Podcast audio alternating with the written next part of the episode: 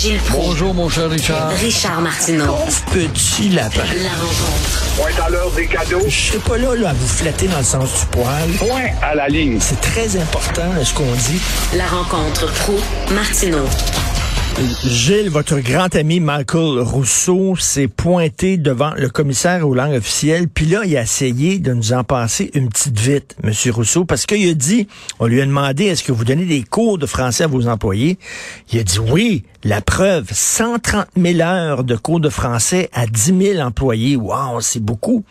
Mais dans le fond, c'était, dans le fond, c'est 13 heures à 10 000 employés, parce que lui, il multipliait, là, il disait 130 000 à 10 000 employés, mais c'est 13 heures de cours à 10 000 employés, et ça, c'est depuis 2015, donc sur 7 ans. Donc 13 heures de cours sur 7 ans, si on calcule comme faut, c'est 2 heures de cours par année. Oui, ça permet de t'apprendre là. à dire aïe, bonjour et à peu près euh, le maximum. Et euh, on le sait, c'est une farce l'enseignement du français dans les institutions anglaises. On appelle ça souvent la récréation parce qu'on a une période pour apprendre obligatoirement cette méchante langue, mais on ne l'apprend pas. Et euh, on fait de ce temps-là un passe-temps tout simplement.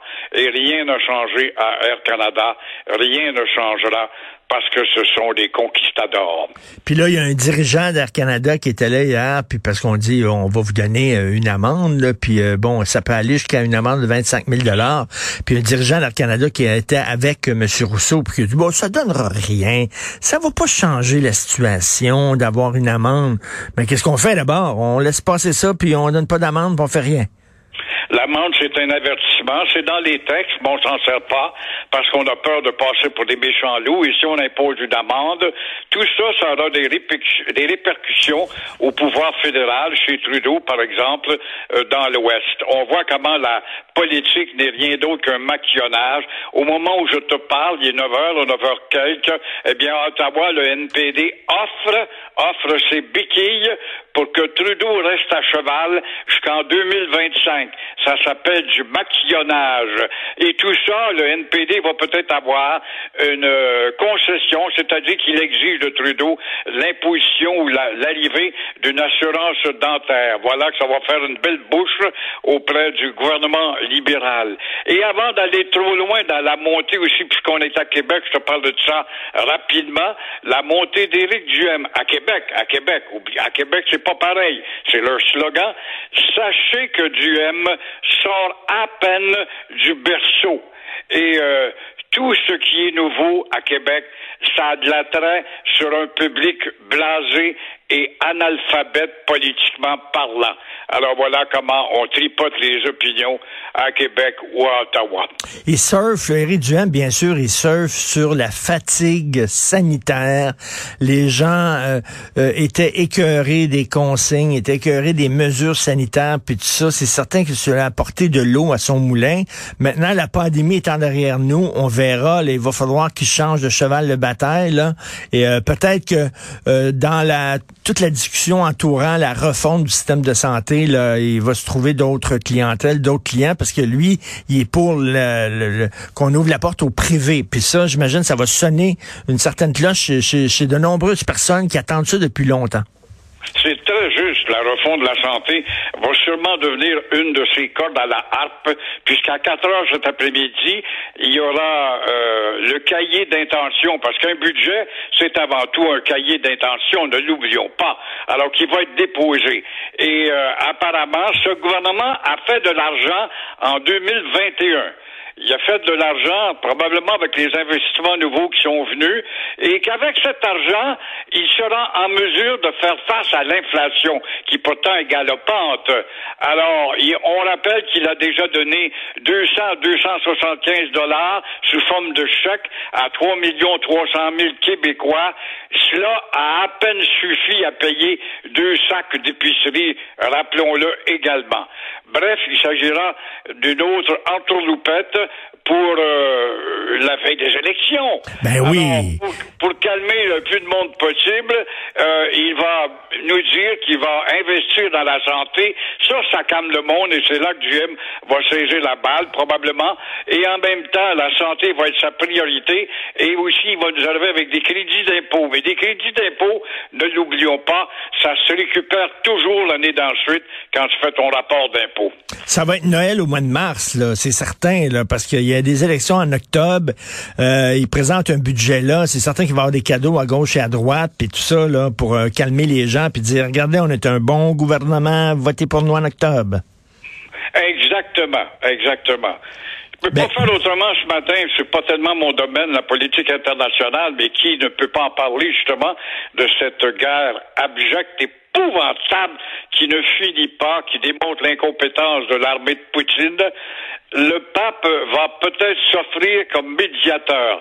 Certains vont être portés à rire, les athéistes, etc.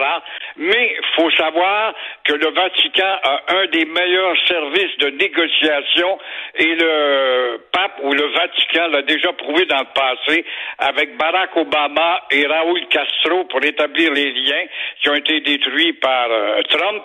Euh, également dans le dossier de Téhéran où les Américains étaient retenus en otage, c'est encore le Vatican qui avait négocié secrètement dans le dossier d'Algérie entre Alger et Paris. Aussi, le Vatican avait joué de son influence et en termes de politique internationale, le Vatican a tout un réseau incroyablement. Faut aller à Rome pour s'apercevoir que le Vatican, c'est pas seulement qu'un lieu de prière, de récitation de chapelet rempli de bonnes interventions, mais il y a aussi là-dedans des savants et des, euh, Ben. des négociateurs hors pair. Alors, s'ils s'offrent, c'est probablement parce qu'on sait qu'après tout, d'abord, les Ukrainiens euh, sont très malheureux, ce sont des orthodoxes, donc des chrétiens. La Russie est redevenue chrétienne, ne l'oublions pas, et euh, ça peut faire, je pense, en tout cas, une négociation qui peut être probable pour euh, le rétablissement de la paix au plus sacrant. Euh, D'ailleurs, faut se rappeler, en 1989, la chute du mur de Berlin, ça, ça avait été accéléré, la chute du mur, entre autres par la grève euh, de Solidarność, qui était le grand Oui. syndicat euh, des, euh, des employés là, de- qui, qui fabriquaient des bateaux. Là, et, euh, et, et donc, c'est le grand syndicat. Et ça, Jean-Paul II, qui était euh, polonais, avait joué un rôle en coulisses dans... euh, parce que Solidarność a pris de front le Parti communiste puis ça, ça a mené éventuellement à la chute du mur. Mais il a joué un rôle important là-dedans, Jean-Paul II. À tel point où euh, la Russie ou les communistes, l'URSS, va trouver un moyen de se venger pour l'abattre en se servant d'un Bulgare et euh, un communiste, évidemment, d'un pays satellite pour aller euh, l'atteindre à la place Saint-Pierre. Mais euh, on voit que la Russie aussi se fait mal avec cette guerre qui se rallonge. Euh, personne en Europe n'est heureux de voir la misère quand on voit qu'on est privé, l'Europe par exemple, privé de 30% de ses exportations, l'Europe se fait mal, les exportations qui allaient vers la Russie. Alors il y a une seule solution, c'est de débarrasser de Poutine, ou euh, avec ses rêves de grandeur, tsariste, eh bien, euh, et Poutine est obligé de découvrir que lui aussi, le taux d'inflation atteint dans son pays 12 Et ça, ça va finir par permettre, en tout cas, à ces irraisonnables de commencer à parler. Si un médiateur, notamment le Vatican entre les deux, ça peut être un interlocuteur, peut plus valable. C'est épouvantable de voir ce qui se passe là-bas en Ukraine, de voir, c'est un centre commercial qu'on a vu hier qui a explosé, comme ça on avait envoyé un missile sur le carrefour Laval ou sur le 10-30. C'est délirant, ça, ça aurait pu se passer ici. Et, là, bon, on envoie des armes pour les aider euh, là-bas, euh, les, les forces ukrainiennes à tenir, euh, tenir bon contre l'armée russe. Ça a l'air que l'armée russe s'embourbe, ça a l'air qu'ils ont beaucoup de difficultés, beaucoup de, de contenant des cadavres de soldats russes qui retournent à Moscou. Euh, mais moi, ma crainte, c'est qu'à un moment donné, Poutine euh, dit, euh, ben là, ça marche pas les armes conventionnelles, on va sortir des, des- des gros joujoux pour en finir. Ça, j'en doute parce que ton voisin d'en face a un feu nucléaire un peu plus fort que le tien. Alors, écoute, il faut que la France rentre là-dedans, qui a un feu nucléaire, l'Angleterre qui en a un, les États-Unis qui est capable d'en téléguider. Euh, c'est un contre trois. Là. Moi, je, hormis que ce gars-là soit dément, Ce que je ne veux pas croire encore, c'est un cynique, c'est un être à part, un être insensible. Je me demande s'il y a des émotions, des goûts, des maîtresses, du plaisir dans la vie. Il y en a pour ses amis. Euh, c'est un être euh, automate. Euh, mais je pense qu'il est assez intelligent pour savoir que s'il passe à cette deuxième étape, il n'est pas de taille. Mais de toute façon, il fait éclater la moitié de la Terre. Là. Gilles, en terminant, votre votre ami, ben je sais pas si c'est votre ami, mais vous l'aimez bien, Simon Jolin Barrette, euh, il a compté un bon but hier. C'est-à-dire que là, euh, vous savez que la, la juge en chef du Québec voulait presque voulait que tous les juges soient parfaitement bilingues. Si tu n'étais pas bilingue, tu pouvais pas être nommé juge. Et là, Simon, Simon Jolin Barrette, il dit non, c'est pas vrai là que tous les juges doivent être bilingues. Si effectivement il y a une raison, s'il y a un besoin, oui, le juge doit être bilingue, mais c'est pas vrai que tous les juges doivent nécessairement parler anglais. Donc, euh, c'est un, un, bon but ça pour les défenseurs de la langue. Bon, c'est la logique même. Il va modifier la loi 96, si je ne m'abuse, hmm. et euh, oublie pas est en contestation et la Tour de Pise aura penché là-dessus tôt ou tard. Mais en attendant, on fait rien, étant donné que tout ça va aller devant la Tour de Pise. C'est comme la nouvelle loi 101. Jolin Barrette est un gars sincère, c'est un des ministres les plus intéressants dans ce cabinet, mais, mais rien n'avance. Comment se fait-il qu'on ne donne pas ordre au moins dans le cadre de ta capacité constitutionnelle de faire des efforts pour répandre le français, que ce soit au scolaire, à l'affichage, dans les raisons de travail ou partout, partout, partout. Richard, je te compte ça, McDonald's, la Ville-la-Salle, boulevard de la Vérandrie, tu connais bien. Pas un, pas un, pas un employé pas un sur une douzaine ne parle français. Et ça, ça, ça a la vie mm. quotidienne à Montréal. Et tu répands ça par des douzaines et des centaines de cas, des milliers de cas.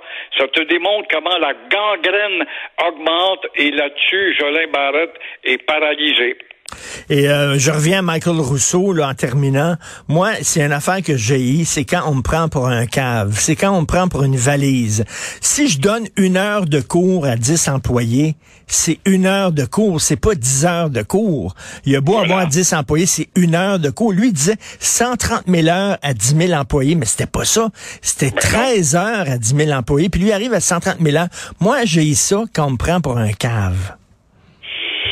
Ben, c'est ce que nous sommes. Ça peut passer, mais heureusement, il y a quand même des journalistes aguerris.